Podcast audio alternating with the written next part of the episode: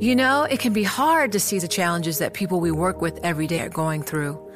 Invisible struggles like stress and burnout, caregiving for a loved one, or being misunderstood. But insight, awareness, and empathy will help us better see the issues they're dealing with. And that can make us and our companies healthier too. I'm Holly Robinson Peete. Join us on The Visibility Gap, a new podcast presented by Cigna Healthcare. Download it wherever you get your podcasts. You know success when you see it, or you think you do the people in the spotlight. But what about those small business masterminds who succeed at making their money work harder? They do that by having a business bank account with QuickBooks Money, which now earns 5% annual percentage yield. Making your money work as hard as you do? That's how you business differently. Learn more about QuickBooks Money at quickbooks.com slash 5APY. Banking services provided by Green Dot Bank, member FDIC. Only funds and envelopes earn APY. APY can change at any time. This is Masters in Business with Barry Ritholtz on Bloomberg Radio. This week on the podcast, I have a special guest. Her name is Allison Schrager, and amongst other things, she is the author of a book that I took with me on vacation and absolutely found intriguing. My, my version is just demolished because I plowed through it on a beach uh, in Turks and Caicos, and really, despite everything going on around me, I kind of ignored it and just worked my way uh, through the book. Uh, I love the title, An Economist Walks Into a Brothel, which really has nothing to do with sex and everything to do with finding ways to do risk reward analyses in really unusual places. So, whether it's big wave surfing or horse breeding or poker playing or paparazzi, there are all these unusual um, situations where we don't really think about the risk reward analysis, but really the details of that have a major impact on how these industries and these individuals progress. And and once you start looking into that, it changes the way you look at everything from insurance to annuities to hedging to market-based portfolios. Risk perme- permeates everything we do and most of us just don't give it enough uh, time and thought to recognize the dangers and advantages it potentially uh, can afford us. So, if you're at all interested in fill in the blank, investing, insurance, understanding risk, understanding what happens in a brothel from an economic perspective, I think you're going to find this to be an absolutely fascinating conversation. So, with no further ado, my interview with Allison Schrager. This is Masters in Business with Barry Ritholtz on Bloomberg Radio. My special guest this week is Allison Schrager. She is an economist and adjunct professor at NYU, a journalist at Quartz, co founder of Life Cycle Finance Partners, which is a risk advisory firm. She is also the author of An Economist Walks into a Brothel and other unexpected places to understand risk. Allison Schrager, welcome to Bloomberg. Thank you for having me. My pleasure. So, so let's talk a little bit about your um, background. You describe in the book making a series of what you later called risky career decisions. Not exactly sure what you wanted to do. Your assumption was, hey, PhD program in economics. Obviously, you're going to become a professor. How how did that work out? Um, well, in the end, I think it worked out well for me, but the path was a lot rockier than I would have expected. I think, like a lot of people, especially in this day and age, I fell into this idea that more education was just better and it would open up all these doors. And most of the time it does. I think that is normally a good bet. And certainly an economics PhD is, is a good thing to have in life. But uh, I had kind of a rocky transition when I finished grad school because I'd invested you know, essentially my whole 20s into learning all these skills and really being cut off from the rest of the world. And then realized what I was investing in was this idea of becoming a professor and had this realization as I graduated this was not what I wanted to do at all. So, undergrad at en- Edinburgh, uh, yep. PhD at Columbia University. What sort of thesis were you working on there? Um, weirdly, even when I was like 18, I was always really fascinated by retirement. Uh, so my PhD thesis was on risk in retirement. So it was, I started around 2000. So this is as DC plans had really taken a foothold in the market. And I was doing some work in the UK where they were taking over. So really understanding more deeply the risks in defined contribution versus defined benefit pensions. So eventually you come to the realization hey, I'm not going to be any sort of professor. And then you happen to have a job interview with uh, a world famous Nobel Prize winning economist, Robert Merton. What happened with that? Well, I, uh, as I said, I, I, I had this hard realization when I was finishing grad school. I didn't want to be a professor. I didn't want to be a government bureaucrat. All the things you're supposed to do with an economics PhD. So I kind of had this burn it all down, do something new uh, attitude, which also turned out to be helpful for the book. So I was like, I'm going to do something fun. I've just spent my whole 20s while everyone else was partying, solving a math problem.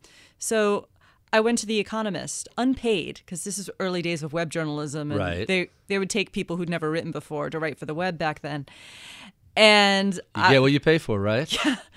so I was just writing web web stuff for The Economist for free with an econ PhD, and then someone passed my dissertation along to Bob Merton, and it turned out retirement was also his main interest. He was working on market solutions to the retirement problem. So, so let me interrupt you there and, and ask some questions here because this is really kind of fascinating. You're wildly overqualified to churn out web-based nonsense where you're not being paid for a website, and you know they treat unpaid volunteers not especially well, and they have the same respect for their content. Who said, "Oh, I know Allison's um, PhD thesis. Let me give this to Bob. He, he's busy. He won a Nobel Prize, but he'll like this." How on earth did that come about? Um, a friend of mine who I think had him when he was doing his MBA at Harvard. And because my dissertation was exactly what Bob was doing. Bob was trying to come up with financial models that took the best of defined benefit plans and put them in a defined contribution structure. And that mm-hmm. turns out, you know, as I said, as much as I said burn it all down, I always had a good dissertation, which thought about risk in a clever way. Mm-hmm. So once Bob didn't know I'd sort of hit bottom career wise, you know, it just goes to show where some you feel like something can feel like it totally blew up. I was Right. thinking I just really messed up here. You know, I just wasted my all this time. And then my paper ended up in front of him and he was like, I really want to do this. He called me in. He's like, if you come work with me, I will teach you finance. Let me tell you, when I first was handed a book whose title was An Economist Walks Into a Brothel, I'm intrigued. Okay, now uh, your your thought is they're not going in there as a customer or anything like that. Your thought is what sort of wacky economic data are they going to be analyzing as an economist looking at the sex trade? It's a pretty fascinating subject. How did you find your way to Nevada and going to the Bunny Ranch? So I wrote a story for Quartz because I'm it's interested. I'm always been interested in risk, even as a journalist. You know, after I started working with Bob, I before I was a macroeconomist, I became I learned finance. I'm like everything I know about the economy was wrong. risk is a much more rigorous and interesting way to understand the macroeconomy and every economic problem. So I was applying that in sort of this sort of freakonomicsy way as a journalist, and I wrote a story about uh, a friend of a friend who was running an online brothel where sh her value add was screening clients. This is uh, an illegal operation. Right. So when you work illegally, you have to screen your clients. Otherwise, especially these are for submissives specifically, so they get they get tied up. So they're particularly vulnerable. So screening has a especially important premium. So she was being paid this premium to screen them, and I was like, well, this is pretty cool. Uh, so I wrote this story about it. Did super well, as you can imagine. And so I got a call from the Bunny Ranch saying, if you're going to be writing about brothels, you should be writing about us. And I was like, well, I don't write about brothels, but uh, this is an interesting call, so I'm gonna continue this. Um, and so I was talking to them, and they were. I'm like, how does this all work? And they're like, well, the women come in, and every we don't set prices; they negotiate every transaction. And they he kind of was a throwaway thing he said, and I was like, well, that's actually very interesting. So you're telling me you have women who are about 20 years old negotiating with men in their 60s over tens of thousands of dollars. He's like, yeah. And it's interesting you say that because most of them come here not knowing how to negotiate. So we have a negotiation training program. So the Bunny Ranch in Nevada reaches out to you and says, hey, if you want to have a conversation about a brothel and about risk and analyzing numbers, come talk to us. What was your thought process when you got this phone call? Well, at first I was like, this isn't my thing. This isn't what I'm like known for. I'm a retirement economist. But when they said the thing about we have a negotiation training program, which is something I struggle with too. Like you would think a car dealership has a negotiating training program, not a brothel. Or a sales job on Wall Street, you know, they and they're like, well, and they even said that line, the women here don't know their value, so we teach them to know their value and to ask for enough. And I was like, well, I could use that. So I talked my editor at Quartz to sending me there to go through their negotiation training program. Did- Was the immediate reaction, this is a great story? Oh yeah, they send a video crew. All right, so they were they were pretty hip that hey, this is funky and unusual. This was freaky before Freakonomics, wasn't this? Freakonomics was already out, but it, Oh, okay. it, took it to another level because I don't think Steve Levitt spent a lot of time in brothels. No, he uh, focused on young drug dealers in the inner city Yeah. and other similarly freaky stuff, but this is like right up his alley for sure.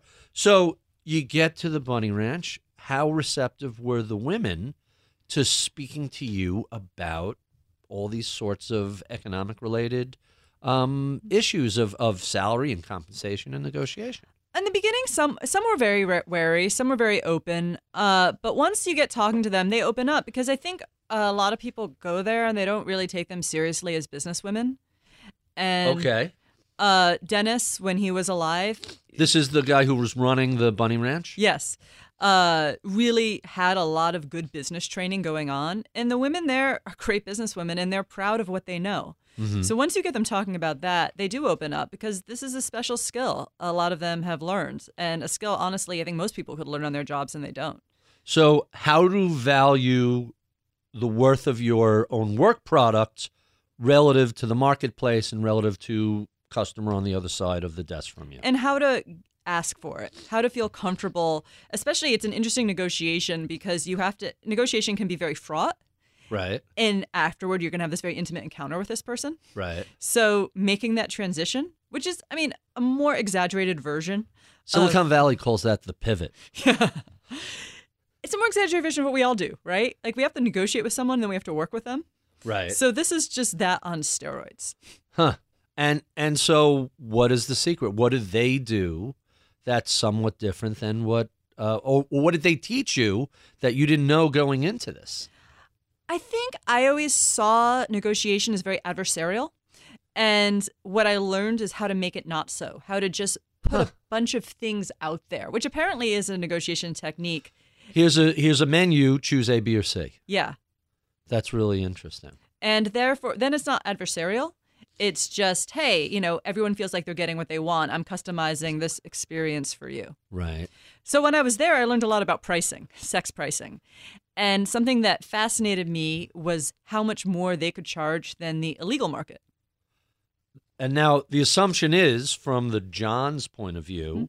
they're going into a place where they know the workers have been tested for STDs. Mm-hmm. They know they're not going to get mugged or ripped off. They know they're not going to get arrested. That should be worth some sort of premium, shouldn't it? I'd never thought of it that way before, but that was what is it, always on the lookout for risk. Right. Fascinated me because I mean the premium is large. When I went, I went back to the brothel for book work and surveyed a lot of the women on their uh, transactions, and then it just turned out that this economist I knew uh, scraped all the data from the erotic review, which is Yelp for illegal sex work. Right. So I, I, I had 1.2 million illegal sex transactions. Right. So I had really good That's data. a robust data set. yeah. So I was kind of surprised in reading that chapter, that section of the book. The Bunny Ranch, to go to the Bunny Ranch, it's a couple of thousand dollars per um, experience. I don't know what to call it. The median price I found was $1,400 an hour. That's a lot of money. Yeah. Uh, it, it you know, especially if you just uh, hire a woman online, even for escorting, which is more high end, I think equivalent to what you get at the Bunny Ranch, it's three or four hundred dollars an hour. That's all? Yeah, and you don't have to go to Nevada. Yeah, but then the risk is $400, but you might get arrested, you might get robbed, you might, who knows, you might get killed. So it's worth a premium, one would argue, and you effectively do that in An Economist Walks Into a Brothel. uh, that what you're paying is a, you're paying an insurance premium to eliminate all of the risks associated with illegal uh, sex for hire transactions. And on the other side too, because you think these women, they're getting so much money, but they're really not. Now, what's the payout to the woman relative to average? Let's call it fifteen hundred dollar average.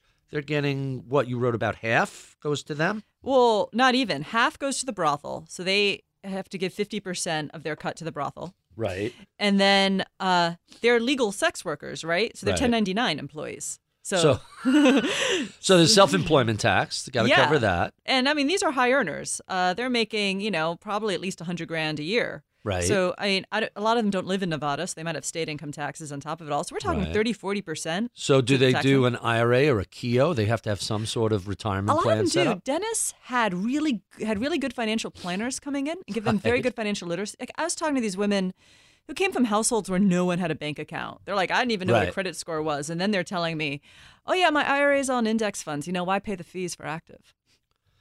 That's just that's just hilarious. I have a I have a million a million horrific puns, and I'm not going to touch a single one of them. Wait, so are you saying they were passive investors, not active? Is that is that what you're saying? They're they were indexers, right? Y- They're, they're all indexers. That's hilarious. That's that's really hilarious. So, what was the single most surprising thing that you came away from the Bunny Ranch with having interviewed all these professional legal sex workers? The most surprising thing, I mean, I know it, it sounds almost patronizing, and I knew they'd be smart, but I was shocked at how much I learned from them about business, about negotiation, and about risk. So, more than just smart, savvy. Very savvy. Let's talk a little bit about risk because I think different people think of risk differently. How, how can you define what risk is for the average person? Well, I think of risk, I think of it as an estimate of all the different things that could happen and how probable they are. As I said, it's a very technical definition. Let me ask you the same question a little bit differently then, since you run a firm who's got the words life cycle Mhm. in its name. How does risk change over the course of a person's lifetime? Well, um, You have career risk, you have academic risk, you have retirement risk. I mean, there has to be a million different points in one's life where the risks that are presented to you are very different with different ramifications. Totally. And how we are able to deal with risk and understand risk and how risk averse we are can also change over our life cycle, which makes it even more complicated. You know, I, there's all this evidence about behavioral biases, but there's also evidence as people get older, those biases tend to be less prevalent. Really? So is it that we get a little wiser with age or it just matters less? Think we get a little wiser with age. There's experience there's, that just as well experience Right. really changes how you perceive risk. Like once you've seen things blow up for you a couple times, Suddenly you become a little more risk averse or a little more aware of the probabilities you face? or take time to hedge or insure when you take risks. Ah, let's talk about that because you have a few chapters in the book on the differences between insurance and hedging. So let's talk a little about hedging, Mhm.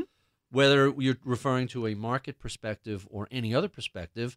What is hedging and what should the average person use it for? I think of hedging, and is it this is a distinction that a lot of people don't. I think isn't often made very clearly. In fact, I had lunch with the CEO of an insurance firm who even he kept we kept messing up insurance and hedging. So it's it's a very subtle but important difference. But and you make it clear they're two very distinct things. They are, and if you um, draw a picture of what they mean in uh, on a graph, it's very clear. But mm-hmm. intuitively, it's a very hard difference. So I think of hedging as you just take less risk. So in like basic finance world, that would be you have a risky asset and you have a risk-free asset. Right. So hedging is just putting more of your portfolio in the risk-free asset. the typical 60-40 stock and bond portfolio, you're not so much hedging your stocks as you're removing some risk and putting it into much lower risk fixed income. Exactly. So you're you're hedging your portfolio balance from So- falling to low. So I've always thought of of hedging as I'm willing to give up some upside Mhm. and in exchange um, reduce my downside. That's exactly it. okay. So now, so if you is it if you instead of 60-40, you do 50-50, that's less upside if stocks do well. Right. But also less downside risk if stocks crash. Or conversely, I'll own XYZ stock and I'll marry a put to it, Mm-hmm. and that protects it's it costs me something, costs me a couple of percent. But hey, if the stock falls out of bed, the put should cover some percentage of uh, most of that downside. Yeah, though I usually think of puts as like insurance. A little bit more insurance, as I was saying. Yeah. So, so now let's talk about insurance. How do you think of insurance? What what does purpose does insurance serve? So insurance is a little different. So rather than giving up, you know, upside, what you're doing is you're paying someone a fee. So you give up that amount of upside, but it's a set amount, and you eliminate downside risk. So a predetermined cost, Mhm. and what you're purchasing is putting that risk or eliminating that risk from yourself, putting it onto someone else. in a specific state of the world. Yeah. So it's, Okay. it's insurance, which is if if X happens, if this if this stock goes above the strike price, then I get something. So I've never owned a car Uh-huh. where I did not have at one point in the ownership of that car uh, some piece of gravel or rock come up on our local crappy highways here in New York and either ding or crack the windshield. So once I could start affording it, I always get glass insurance on the car, and I have replaced literally every single windshield Mhm. I've ever owned. Um, is that a good use of, of insurance, or am I just padding their profits and wasting money? Sounds like it. I mean, if you if you if you're claiming it, Well, but you know, a car you have three, four, five years at Mhm. least, um, and you're paying whatever it is, a hundred bucks. Uh, the I guess what I'm really paying for is, hey, I don't have, to worry about whether or not I break a window. Mhm. Somebody else, somebody else is responsible for that. Is that a fair definition of insurance? Even though you're paying a fixed amount, that stress and worry goes away. exactly, because now the stress of of breaking the window is on the insurance company. I mean, you have to still go through the rigmarole of replacing it, but the financial risk is borne by someone else. So let's talk a little bit about the book and some of the other things um, you describe outside of the Bunny Ranch.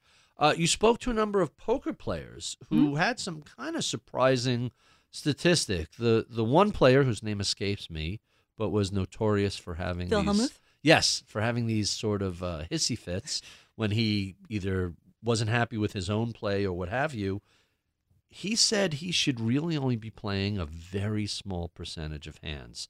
And I would have guessed 40%, Hmm? 20%, 30%. What percentage does he play? I believe it's twelve percent. 12%. That's an a mi- one out of eight hands. So seven out of eight hands he's not participating in. Yeah, and there's a lot of poker terminology, which is new for me because I'm not a player, and they call that patient. I, I don't know if that's specific to poker, but you would think if you're passing on seven out of eight hands, there's a lot of patience with that. especially for someone who struck me as so volatile and out of control. Now, is how much of that is real and how much of that is just to get into the heads of the other players? I think it's a combination of both. I think that's his natural temperament, and mm-hmm. he's noticed it's also an asset. So in the beginning, it wasn't an asset. It was a mm-hmm. bit of a problem for him. How did he manage to deal with that risk and turn it into a, a positive? Well, he tells stories of just being so emotionally overwhelmed by trying to keep him in check, he would pass out. But when you really delve into it, you realize, you know, this is the classic behavioral bias we call loss aversion, Uh-huh. which is when you're losing, you know, you hate you hate losses so much more than you value gains that you'll take double down and take extra risk to avoid a loss. And so this is often uh, shows up a lot in poker and why people play too many hands. So what he has to do is anyway, even though he's down, is still not play the hands. So he has to stay, we say, rational and like overcome this bias. And what I found is behind the scenes, he's doing all these things, so he feels like there's less at stake, so he Uh-huh. can stay more rational. He does things like he gets what he calls staked, which is he Someone else is an investor in him and takes a percentage of the winnings. Exactly. So anyway, he claims to be incredibly wealthy. Um, he only puts in like ten thousand dollars of his own money in any poker tournament. Right. The other thing he does, so it's effectively hedging. And the other thing he does is he sort of gets this weird insurance, which is when he's in the in a in a major game and he takes the other player aside and they cut these little back deals. Which is apparently allowed. And, and so, in other words, some of these tournaments are winner takes all. Mhm. And if you come in second, you get nothing. Mhm. So in one one of these tournaments, he pulled someone aside and said, "Here's the deal.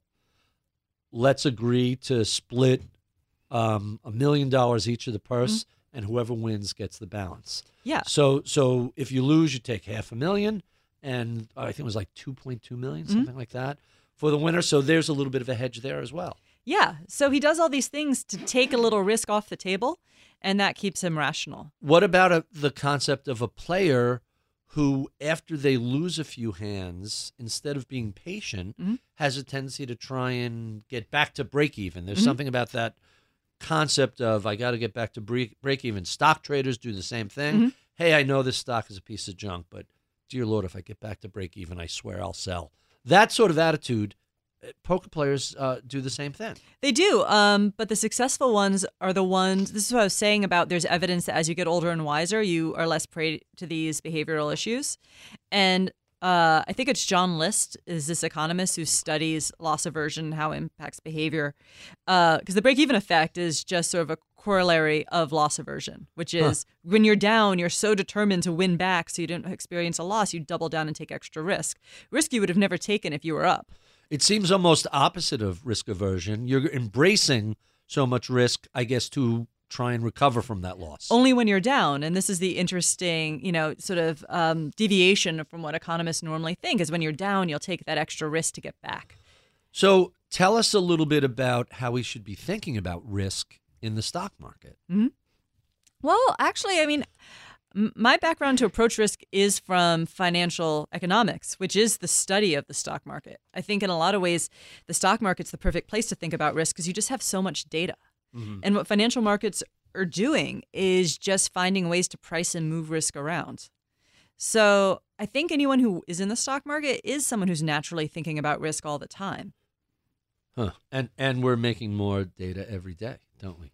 Yeah, I think again, you you do get people who get away from, you know, as I said, if they're down, they like you know, there's all this evidence that people won't sell losers, but they'll sell winners.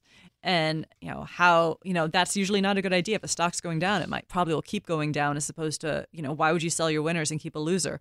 But that's spo- supposed to be some version of loss aversion. People think. So there was a study that had come out towards the end of 2018 that had looked at portfolio managers and rather than compare them to a benchmark what they did instead was let's instead of selling what the portfolio mm-hmm. manager sold we're going to randomly sell anything else from their portfolio mm-hmm. and then compare and see how they did.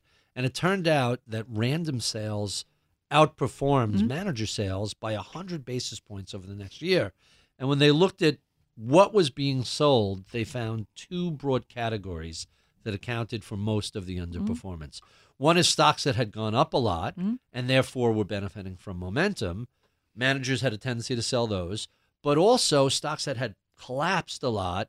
Rather than selling them when they were small losers, they waited till they were giant losers and effectively had become deep value plays.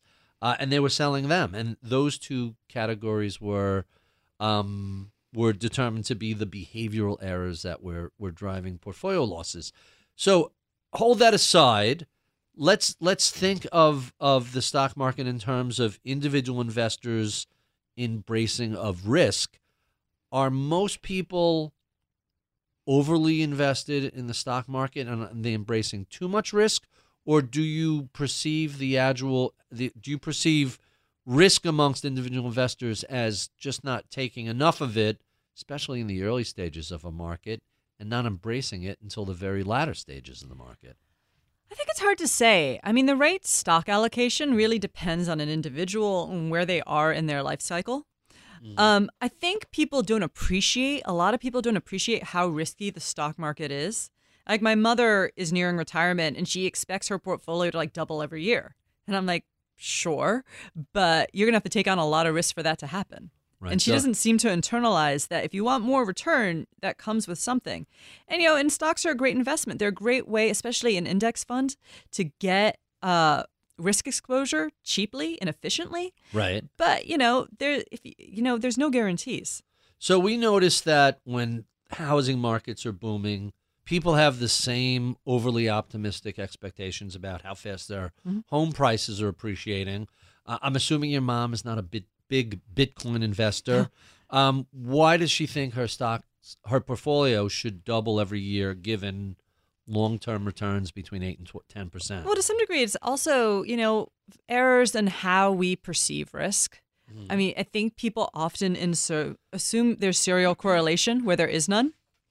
So, you know, if the, if housing prices have gone up the last 20 years, people assume they'll stay doing that. I think people also make that assumption around interest rates that, you know, they've been nothing but go down for the last 30 years. Right. So, I, although it's questionable if they can keep doing that because how negative can yields get? So this was kind of an interesting um, aspect of the book that resonated with me personally because we're always trying to teach clients to think about portfolios in terms of a way that's easily understandable. Mm. And if you say to somebody, "Hey, he, there's a 70 or here here there's a lot of software that mm-hmm. can project you out to retirement. There's a 95% probability that you'll hit your retirement goals mm-hmm. assuming inflation stays under 4% and you continue making your regular contributions. I don't know what a 95% confidence interval does for most mm-hmm. people, but if if you were to say to them, "Hey, in 19 out of 20 situations we can show you you'll hit your target goals. It's only 1 out of 20 that you don't make it." Why is that so much easier to understand than percentile? Yeah, oh, I'm not a psychologist, but the research psychologist I talked to has said just something about the way our brains are programmed is frequencies just resonate with us more. We so, are so 19 out of 20 is a better t- phrase than 95%. Yeah, and it makes a big difference because we are programmed as humans. We're not like complete like it's supposed to be disasters with risk. Risk is something that humans have been facing, you know, as long as we've been on the earth.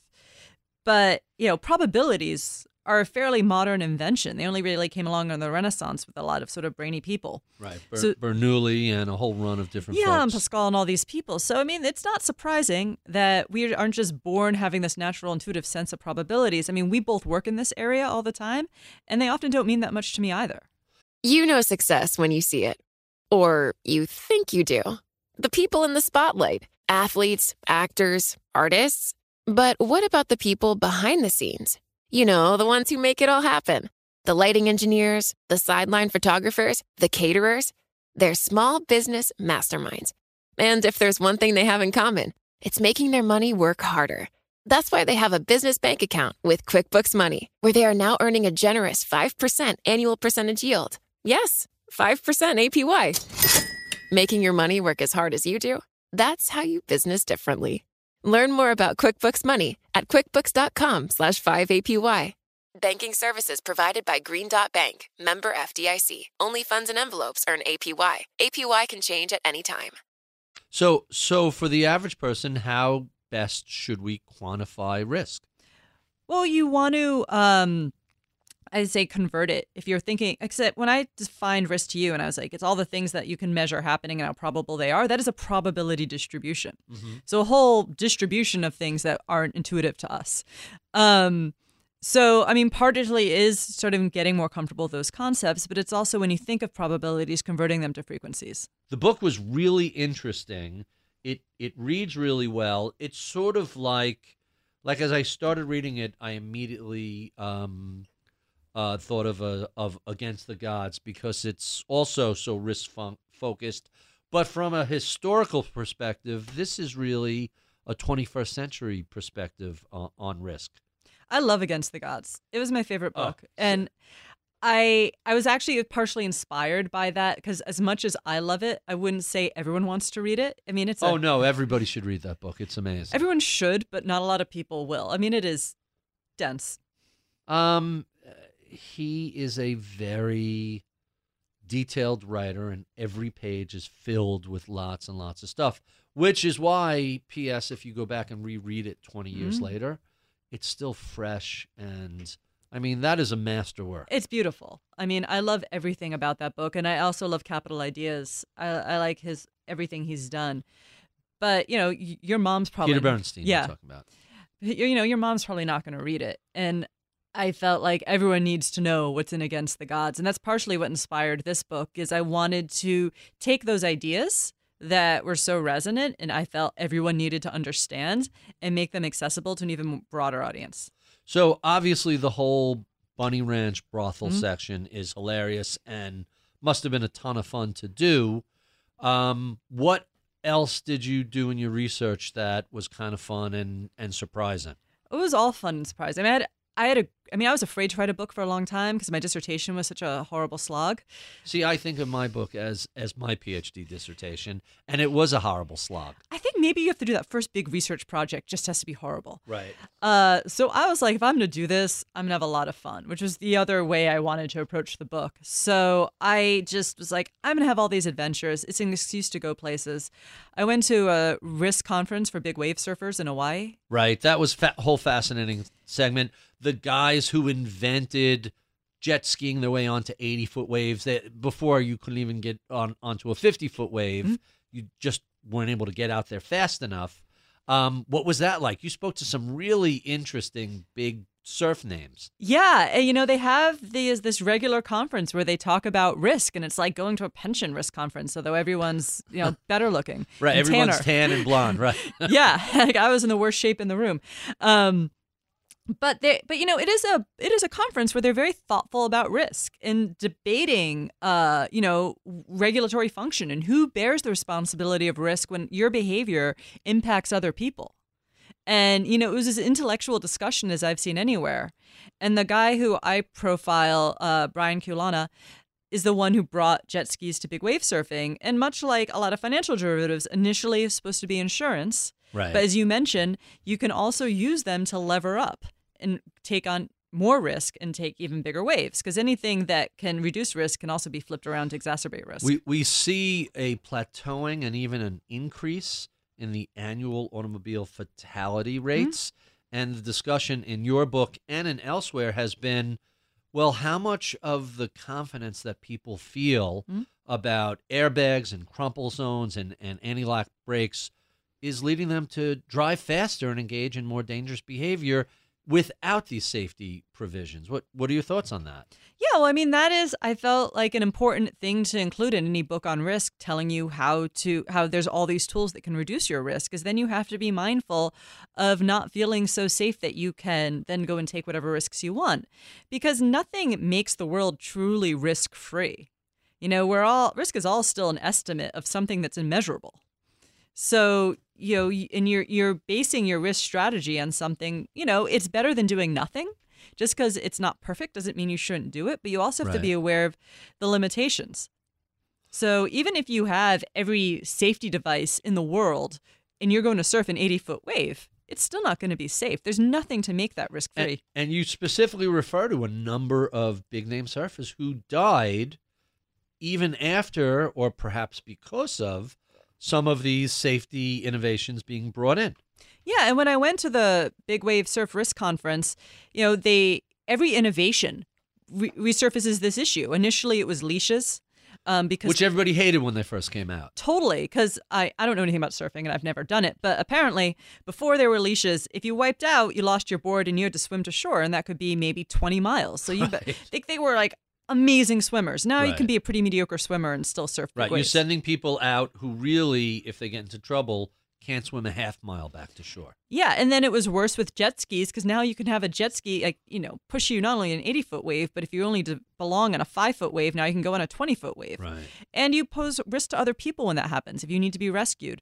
And now the big debate is on something called uh, these inflatable vests. Right. When you go under and they don't always inflate, Yeah. but it gives people a sense that, all right, I'm okay. I could do anything now. Yeah, and so this because they're new and just starting to be sold. I think I mentioned Greg Long, this famous Yes. surfer who's inflatable vest didn't open. That was I think he he had a sort of an early version, but now they're being widely sold, and this is really tearing up the surf community of who should be allowed to buy these. Is it irresponsible to allow anyone to have these vests? So, in other words, we don't want to give people a false sense of confidence. Send down an amateur with no skills and no minimal swimming ability out into a dangerous area, and they feel because they have a this inflatable vest that they can surf with the big boys, so to speak. But then the flip side of that is what this is a potentially life-saving piece of technology. Are you going to deny people buying it? I mean, it's there aren't easy answers to this, which is why I think it's just such debate. But you know, if you go to a finance conference and you de- debate systemic risk, there are no easy answers there either. What what else do you recall from your research that was, um, if not quite as buff, um, really interesting and surprising? Because you cover a lot of ground in the book. I think horse breeding. Um, That was kind of fascinating, also. Yeah, I didn't. Again, I, I kind of went after things I didn't really have much knowledge of before. Um, and I've never been like a horsey person. I wasn't like one of these little girls who rode horses. Uh, I, I was. so uh, I didn't realize that af- after 1986, the tax reform changed the whole dynamics of horse breeding, the economics of horse breeding. and and all sorts of other tax shelters. These things had been devised Yeah. as a way to hide money from Uncle Sam, and suddenly now they have to stand on their own feet. They can't just be a faux investment. Exactly. So the fact that there's less return to long term capital gains and they want to realize the returns from their risk earlier means now that everyone sells a horse after when it's one year old when they don't have complete information about how good a racer it's going to be. The only information you have is who its parents are. So this has led to this increase in inbreeding. So we have all these horses that are sprinters, not long distance runners, because that's the first thing that'll show and that'll help sell a one year old horse. It seems like the incentives are kind of weird and not properly aligned. No, because what you really w- want is you want a horse. Well, actually, the real money in horses is not winning races; it's from um, the breeding, the Right. stud fees. But you know, a good race career is necessary for that. But none of those things are necessarily correlated with the. and There's been studies on this on the prices that you sell for as a year-old yearling. So as I was reading through the whole horse section, and I rode in college, so I was kind of fascinated by that. And I'm not a big fan of of horse racing and betting, but but I enjoy riding.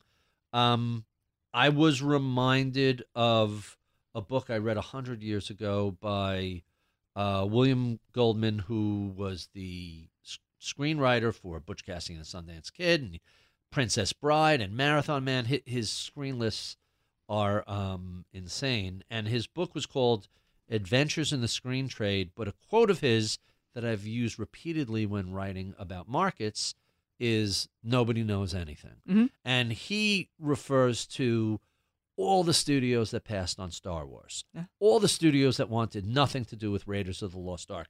And he uses example after example after example of these people who are supposed to be in the film industry and they're throwing darts.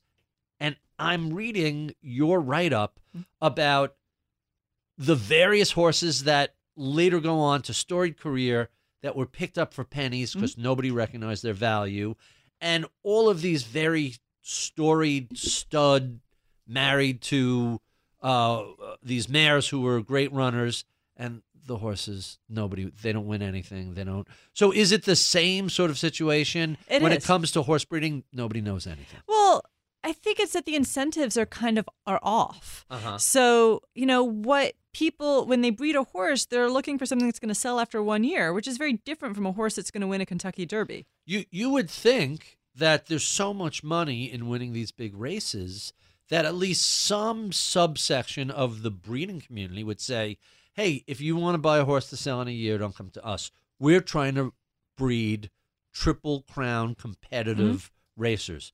How come that hasn't happened? Well, to some degree, you're right that it is just impossible to know. I mean, you're getting more information now with technology because you're able to do the genetic profiling of the horses, uh, which gives you some information. Like you can tell, you know, the, I guess the horses that are best suited for like the Kentucky Derby or sort of these hybrid half sprinter, half distance Right. runners, and you can test for that. Right. You Uh, also reference, um, and there's a really fascinating story. I'm trying to remember where I saw it about the size of one of the ventricles in the horse's heart. Mm, yeah. You reference your. They're looking for horses with, not metaphysical. Mm-hmm. That horse has heart, but genuine larger cardiac pumps. Yeah, although you have to be careful because every you know horse it's like everything to be like a racer sort of this freakish combination of factors have to come together it's like being a nobel prize winning supermodel it's like you just need all these genetic components in perfect alignment um That that's the. Uh, I'm sure it's an urban myth, but the Einstein Marilyn Monroe yeah back and forth. You may not get the qualities you want from each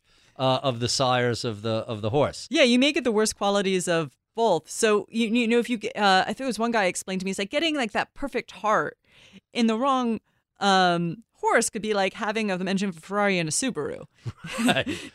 So it, it's really hard to predict. So this is why that chapter is about about modern portfolio theory. Right. It's By the way, of- that that is the mm-hmm. Subaru, Subaru WRX they've mm-hmm. done that, and it's been a very successful car. Oh, for I. I don't know anything about cars. I guess you so so but that was really that was really a fascinating discussion and I, I i really enjoyed that last question about the book anything else sort of stood out as wow that was really weird and unusual that i was not expecting You know, there was every chapter sort of, I guess, had those moments. I mean, there was certainly when uh, the time I spent following around the paparazzi, where I'm like, also a fascinating story like this is weird.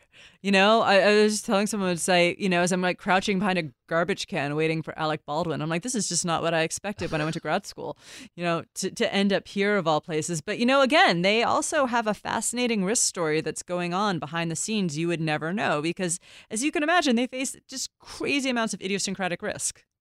The risk that you're going to get that one money shot in any one day is so large, they have to form these complex alliances to share tips and sometimes royalties. It's essentially it's pooling, so you're getting rid of your idiosyncratic risk. But because all the money in celebrity photography is from getting an exclusive, they also have this incentive to always cheat. So these alliances are inherently very unstable. So they're always reforming and breaking up these alliances so they all hate each other. So this is something you see the paparazzi on the street and you're like, this is a much more interesting story that's going on with this this lineup of paparazzi than you would ever know. Th- then the paparazzi are more interesting than catching a celebrity take their kid out for ice cream Yeah, they'd always be surprised because you mean wait for these celebrities for like six or eight hours, and after like maybe an hour or two, I'll just get bored, and I'm like, well, I've had a good story here. I'm gonna go home, and they'd be shocked. They're like, but Gigi hasn't appeared yet. I'm like, well, I'm here for the you. supermodel Gigi, who was friends with somebody else, one of the Kendall Jenner. Kardashians, or Yeah. right, that that's how suddenly she blew up on on Instagram. yeah, well, the celebrities who do well with the paparazzi also play the game with them. Huh. Quite interesting. You you also have been writing regularly on Vox for some time, and Uh, some, and some of the columns you've done sort of tangentially involve risk in surprising ways. Mhm. So uh, everybody today is focused on the Amazon HQ2 disaster Mhm. that blew up uh, earlier this year. Um, but but you looked at it from the context of the U.S. has a talent problem, and that presents a risk to corporations. Explain that.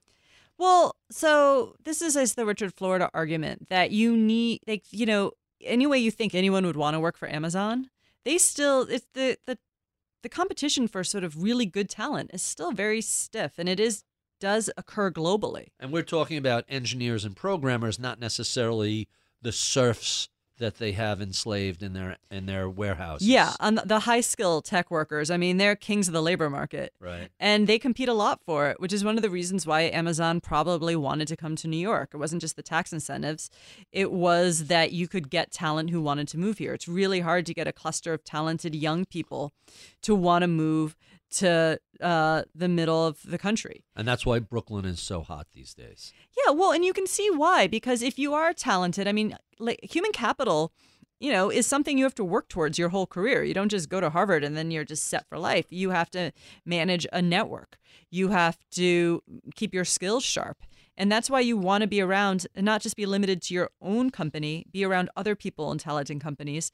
That way you keep your skills fresh. You have the option of changing jobs. That's always a very valuable option. I mean, if if Amazon moved to a place where there were no other good jobs, you're kind of stuck at Amazon and you give up the option of job switching. Right. That's you have to compensate people for that. Company towns are problematic for that reason. Yeah, I mean, it worked before when you had people who were more middle skill, and also back before when you had tech technology was such before where the skills you would learn would be very idiosyncratic to the company you worked for.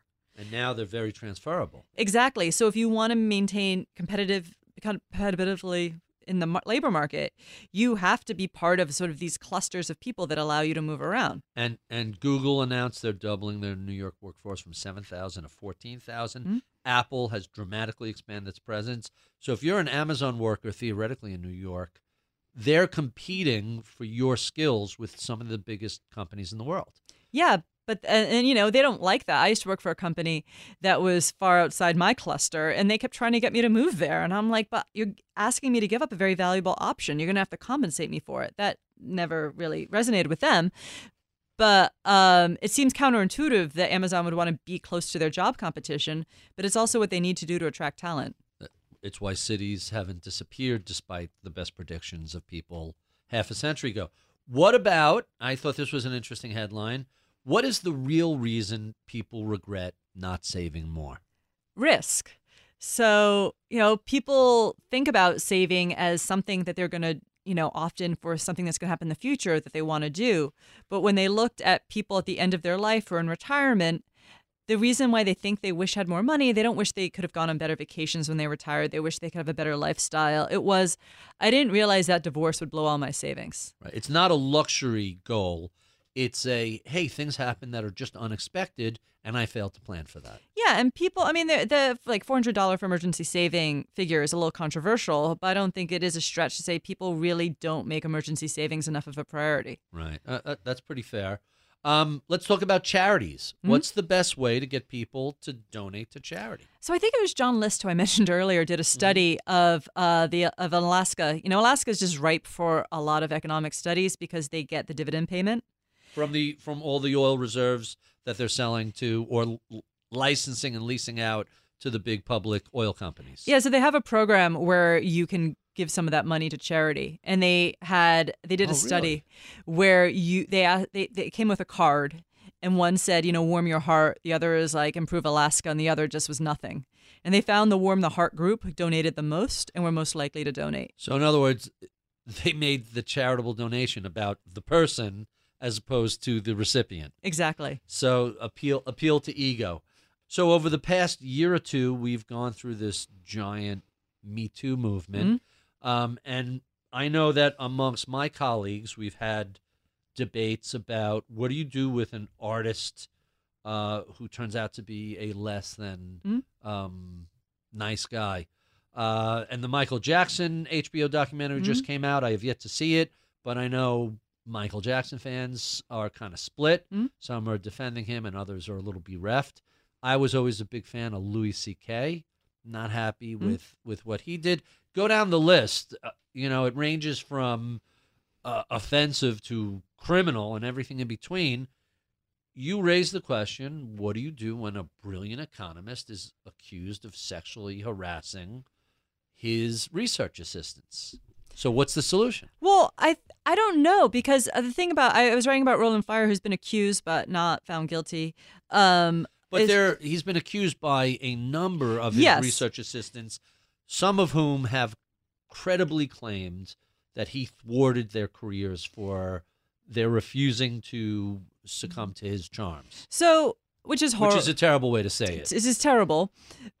But and in his what he always defended himself with, and this is a valid point, although doesn't excuse his behavior in any way, is I do research that's socially critical. Like he was the economist who was leading the charge of understanding why a lot of minority students don't do well in school. So this It's is important, but what does it have to do with whether or not he's a, a pig? So here's the question is if someone's doing research that's socially important, or suppose they're on the verge of a cure for cancer, and we find out they're a pig, you know, do we should they still have a career? You know, if there's all these other positive externalities for society. I could. So you just had the bishop, 6 Hmm? years prison sentence in Australia. You could see throughout history that the powerful will say, "Look, there have been some bad behavior, Mhm. but we're literally doing God's work, and therefore we should be exempt from this." Um, uh, you know, pick a person. Um, John Lennon Hmm? uh, was supposed to be a bit of a hard ass, Mhm. and you you don't want to go through the history of literature to find out how big a jerk half the writers out there are. If we, and then artists and, and paintings and Mhm. things like that, if we're going to have a moral purity test on that stuff, your museums will be empty and there'll be nothing on the airwaves. However, it doesn't mean they shouldn't suffer the ramifications from. So, should we separate the value of the art from the artist? But that doesn't give them a free pass in their career. Not at all. And I, I didn't honestly know the answer, so I spoke to a philosopher, which was just I love talking to philosophers because they always remind you you know nothing about anything. um, and he pointed out that if you are doing important work, like scientific works, either economics or like hard science, and you're on the verge of really making the world important, it's actually the more the, the pressure on you to behave well is even higher. That's right. Because you're letting down, especially no good work happens alone. You're letting Right. down everyone's effort. And it's, you know, not everyone gets the opportunity and resources to perform research like this. And so if you're threatening it with your behavior, it actually you should be held to an even higher standard. So the question is, according to the philosopher, then, once this bad behavior is identified, do you stop the person from doing research, or do you just put a higher level of HR scrutiny in and sit that person down and say, you are putting millions of people's lives at mm-hmm. risk because you're this close to a cure for cancer, and if you can't keep your hands off your research assistant, here's what's going to happen. I mean, how do you how do you resolve that? Well, he was more in favor of just jettisoning them. I, I, I, you know, Jettisoning the assistants? no, the the researcher. Um, Right. but I the don't. the philosopher said, just fire the guy. yeah, he's or like whoever it is. Yeah, he's like we need we need to have standards, and you know, as he said, you know, yeah, we might have we might have a longer wait before a cure for cancer, but he's like, but what about the behavior he did all along? Maybe someone would have come up with a cure for cancer even earlier, Right. and he discouraged them, Right. and maybe we'd have had a cancer cure for cancer 15 years ago. His behavior. So so you can't use that as an excuse. Bad behavior has to be punished because you don't know what sort of. Uh, that's the. I love a, a classic counterfactual, and that that's a perfect one. Um, last one. Uh, before we get to our favorite questions, actually there are two here that are fascinating. Um, let's start with this one. Are millennials the wealthiest generation? they could be. I think you know I'm tired. Eventually, maybe, but today they certainly don't feel that way. well, I'm a life cyclist, right? So when I think about wealth, Is I'm that like Peloton? yeah. a life cycle. I think about all your assets. So uh, I think of human capital, which in life cycle economics is the value of your future earnings. Right. So for me, the idea that people don't, that millennials don't own houses and instead they have student debt doesn't seem to me like they've made a huge investment in their future earnings. Right. And education, it's not perfect, is correlated with much higher lifetime earnings. True, but the issue that they've appropriately raised, you're at NYU. It's the most expensive tuition in America, Mhm. thousand dollars or something insane a year. Um, I went to a state school. I went to Stony Brook. Mhm. My tuition was four fifty a semester. Even today, it's like five thousand a semester, which seems like a bargain. Um, students today are paying prices for education that are just so vastly out of whack with what they were like 40, 50, 60 years ago, even 25 years ago. It was much, much cheaper relative to the total cost of living to go to school. So, are they going to get the same return on their investment in education or have things just completely run amok? Well, definitely they're getting uh well it's hard to say. I mean, we can't predict the future. I mean, so far it does seem I mean, I'm not sure if there's much value in going to a $60,000 school over Stony Brook. Probably you're you're going to do just as well going to a good public school. P.S. I couldn't get into Stony Brook today Yeah. with my grades back then. Um, I was in a little bit of the valley between the boomers and the Gen Xers, and the same thing with grad school. Mhm. I couldn't get into grad school uh, with to my grad school, uh, YU, that I got into way back when. So some of it's just dumb luck when you're born, but the other aspect of it is what um what sort of return are, are, are these current graduates what should they expect going forward explain why you say potentially they're the wealthiest generation Well, I think when people look at the outcome from education, they are too short sighted because you don't often, like, I mean, I didn't enter the labor market, like, really officially until I finished grad school. I was almost 30. right And my earnings, well, actually, my first job was unpaid. Um, you know, weren't that great. But when you're looking, when you think of the payoff from human capital, it's your lifetime earnings. right And often out of school, you're going to earn less than someone who, you know, didn't go to college. But the trajectory of your earnings is follows a much steeper path. so they've they've been working for a few years they have a series of raises you're starting out below them but you're gonna as a college or grad student you're gonna accelerate way past them And you also face less risk. I mean, the unemployment rates for college grads is much, much lower. I'm sensing a theme with you. I don't know what it is. So I only have you for another 10 minutes. Let's jump to my favorite questions. These are what we ask all of our guests. Um, Tell us the first car you ever owned, year, make, and model. Well, I've never actually technically owned a car, but in Ah. high school I did drive an 84 Honda Prelude. Okay, I love that car. Oh, it last it went 200,000 miles, which in the 90s was a really big deal. That was a little two seater. They were you Yeah. couldn't you couldn't destroy them. oh, It great. wasn't the fastest car in the world. You could get them with a stick shift, Huh? which was nice back then. That, that It was a stick shift. Oh, there you go. So you drive. By the way, today I call stick shifts millennial anti-theft devices because that's what they effectively are. So, what's the most important thing we don't know about Allison Schrager? Um, well, you wouldn't know it from the book title, but I'm just really a wrist nerd. I mean, I guess I don't know if that's not surprising. Um, no, that's not a shocker. Mm-hmm. I you read the book and it's like this is it should say Allison Schrager, comma PhD risk nerd. Huh? So that that's not a big surprise that you think of yourself as a risk nerd. Maybe that's a surprise. Well, I guess I also I wasn't always like in college. I had a dr- job in Alaska selling incense. incense in Yeah. Alaska. Uh-huh. Why would they need an incense in Alaska? Is there that much? You would think of if anything smells like the great outdoors. It was a fishing village. Oh, say no more. Yeah. that's very that's very funny. So I know the answer to this, but I have to ask: Who were your early mentors? Obviously, Bob Merton. So tell us a little bit about what he taught you, because he's clearly a fascinating uh, and storied person. Well, he just taught me finance, which, you know, I went to, I did an econ PhD, so it wasn't like I wasn't exposed to it, but my program, it was very empirical. So I just thought financial economists just crunch data is looking for deviations of the efficient markets hypothesis. Right. And I thought it was not very interesting and sort of corrupt. But then when I met Bob and learned what financial theory was, it really turned me on to theory too. In a way, I, I was always much more empirically oriented of how to think about the world and how to see the world in terms of a, a risk lens and how to see risk problems everywhere and how they're driving all markets, not just financial markets. So he was really like your postdoc work. He was. It was a very sort of a long, intense postdoc. I had good training as an as a graduate student too, but it sort of readied me to really fully embrace all of his lessons.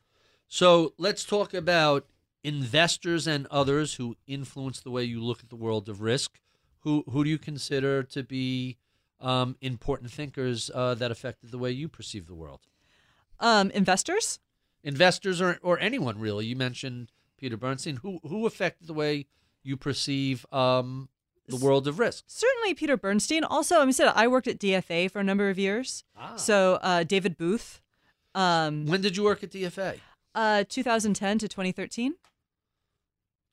Oh, so really, that was in, in fairly. They were already fairly developed and running hundreds of billions of dollars by then. And it was it was a great experience for me because I was working on a project that they were all very interested in. So every two weeks, I would have these meetings with Gene Fama, Ken French, Merton, David Booth, and Eduardo Repetto, who was the um, and we would just because we were having to calibrate this very complicated interest rate model I was working on, and we would just debate the path of interest rates. And I learned that's where I learned a lot of my finance was just seeing obviously Gene and Bob go at it, and you know with the influences of David Booth, who's just a real market guy. And this was pre. Uh, were you there when when Fama won the Nobel, or was this before? I, I think that was twenty. 2014, Yeah, something like that. so right before. hmm Quite, quite. That's some collection of uh, mentors and influencers. It's interesting because they're smart in such different ways. So uh, we mentioned um, Against the Gods. What are some of your other favorite books? Well, it obviously anything Peter Bernstein writes, but I also just I love memoirs. Really? Yeah. Give us an example. Like I love Just Kids by Patti Smith. I just read Educated, which I hate right, loving popular books, but I really loved that. Who wrote Educated? Oh, was it Tara Westover? Don't ask me. Yeah, that's, it's it's that's just- outside of my. It's just uh, it's just so beautifully written. Oh, no kidding. Mhm. What What other memoirs have you read that really uh, resonated with you? By the way, I read two books on vacation. Yours was one of them, Uh-huh. and then McCullough's um, uh, The Wright Brothers was Uh-huh. quite fascinating. Mhm. If you're if you're interested in flight and or um, that's really less of a memoir, more of a biography. All right, skip that. Uh, give us Well, one more book. So you I- mentioned you mentioned 2 Mhm. Um, hit hit us with the third. By the way, this is the question. I get more email about this question. What was that book the person had mentioned on? I get more email about this than anything It's a stressful question because I feel like it's so personal and revealing. yes. Um, and That's what makes it so good. and especially because I read a lot of crap. Because you know, Do you finish crappy books? You know, when I was doing book research, I, I had this idea that Chris Jenner was this risk mastermind because look at what she's built. Right. And I so I read her biography thinking maybe I'd include her, and it turns out she didn't have a good risk strategy, so I couldn't. Um, Right place, right time. Is that all it was? she takes advantage. I mean, Right. and, and it's like this extreme level of diversification where she literally, any opportunity that comes her way, she seizes on it and she does work hard. But There's nothing like strategic. It's sort of, or if it's sort of as well like a Donald Trump thing. It's like, well, if this blows up, I have something else to distract people with because I've got 90 gazillion things going. So it's like, we have a debit card that rip poor people off. But, oh, look, here's a sex tape, you know? so, but I, I remember I was reading her book on the subway and I had this realization like, I've never read Anna Karenina, but I've read this. Um, I'm gonna say you probably picked the wrong one of the two. Yeah. Just just hypothesizing. Um, all right, so here's here's a question that also is uh, personal and probing. Tell us a, about a time you failed and what you learned from the experience. And by the way, you detail some personal failures. Oh in yeah, the book. I fail a You- lot. You, don't you don't shy away from that. No, I mean my first year of grad school, I think I failed almost all my comps. I mean, largely because I was doing a quantitative PhD with no math background. Right. Um, and it was the hardest failure I've ever gone through because it was the biggest intellectual achievement I'd ever done, which is I taught myself six years worth of math myself in my free time my first year of grad school. I never intellectually had grown so much from anything. I'd never achieved so much. And I still, you know, at the end of the day, you're still taking a math exam and you're being judged against Korean math champion. No matter how much math you learn quickly, Right. you're not going to stack up. So you're going to fail. Me- meaning the Mm-hmm. rest of the student base was hardcore math people. Yeah, and I was just reading math textbooks in my f- free time, which wasn't all much. I wasn't sleeping. I was just reading, working through entire math textbooks to try to do my homework. That sounds horrible. And yeah, it was horrible. I was such an unhappy person. I kind of started developing weird social tics. And then I went through all of this, never slept for a year, just working through math textbooks, and I still just failed everything. And I mean, that was obviously just, I was devastated. I'm going to blame the lack of sleep because that affects cognitive functioning. I, you know, and it was like I had time to, you get to retake them. And when I got to finally rest and have all that knowledge sort of marinate in me, I realized how much I knew. And I mean, I think you, what I learned from that experience is, you know, if you really want something, you know, I mean, there's a point you have to cut cut loose. Is Right. you just you you can't take the first failure because you know no one remembers that you failed your first year exam. All they remember is that you graduated. Huh. That that's an interesting observation. So now let me ask you the flip uh, question: What do you do for fun? What do you do when you're not failing math exams? I play bridge. Really? Yeah. My mother plays bridge. My wife plays bridge. This has become like a giant thing now. I'm part of this great bridge group of all these intellectuals. There's a field med- medal winner last at the last one, Uh-huh. but mixed in. But it's just a very humble, low key group. Huh. Really quite quite interesting. Um, what are you most excited about in the future direction of the risk industry? I think technology.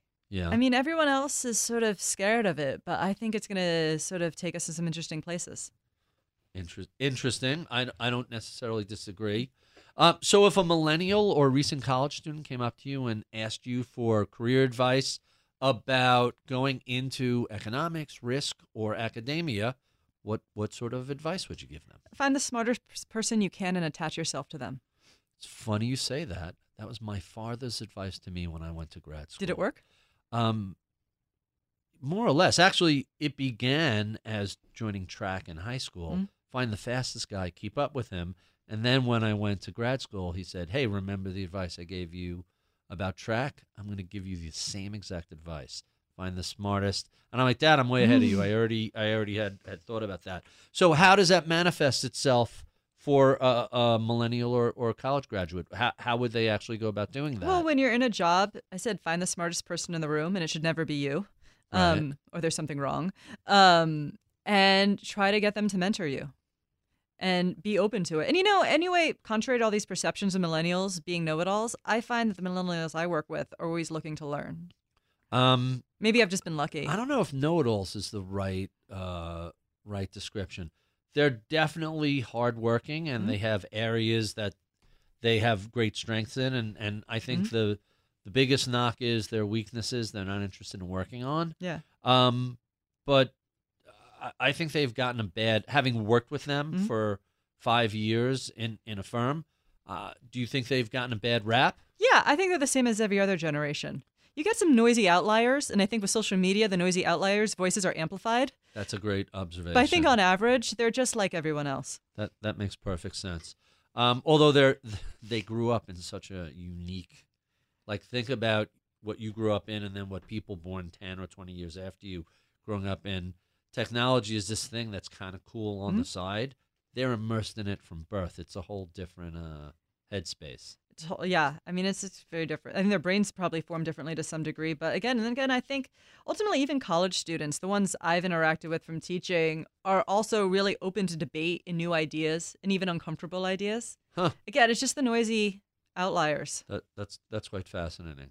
Um, and our final question: What do you know about the world of risk and economics today that you wish you knew 15, 20 years ago when you were just graduating? Well, that's when I was starting grad school. And, you know, I chose macro, and macro traditionally has not incorporated risk at all. I didn't realize how fundamental that it was to the economy. I thought, you know, I was studying sort of either the neo- the neoclassical Keynesian or new Keynesian models where, you know, if you do government spending, this is what happens. Where if I was doing finance, I would think of how does that impact markets? What are the range of things that happen? So I, I wish I knew about risk because I didn't really. So, Matt, I'm I'm shocked to even hear that. I don't have an economics background. It's just uh, I play an economist on TV. How how is it possible that macroeconomics does not incorporate any analysis or study of risk? That seems shocking. It, it is actually, you know, people don't talk about this because other things get attention. But I just went to a conference two or three weeks ago that Lars Hansen and Andy Lo put on about how can we incorporate finance into macro? How can we put risk into macro models?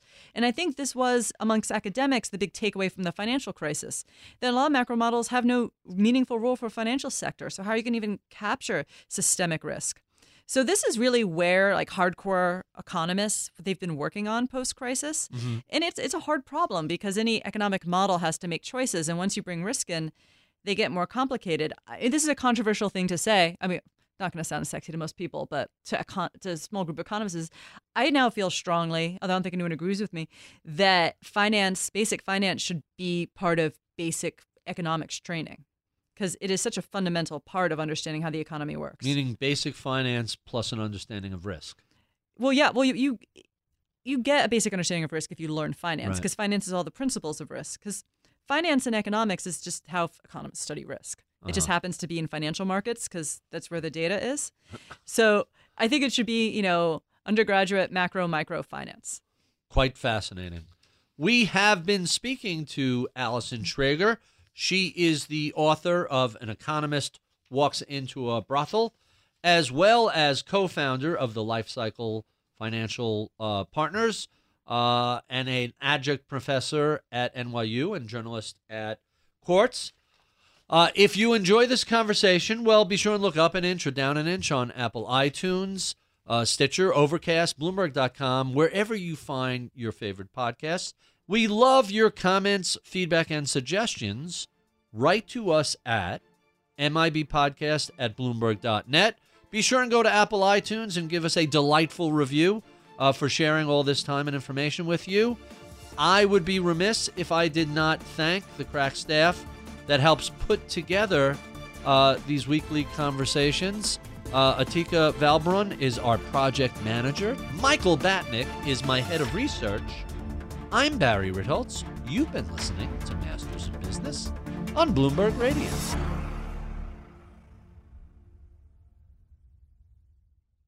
The countdown has begun. This May, a thousand global leaders will gather in Doha for the Qatar Economic Forum powered by Bloomberg, held in conjunction with our official partners, the Qatar Ministry of Commerce and Industry and Media City Qatar, and premier sponsor QNB. Join heads of state, influential ministers, and leading CEOs to make new connections and gain unique insights. Learn more at QatarEconomicForum.com.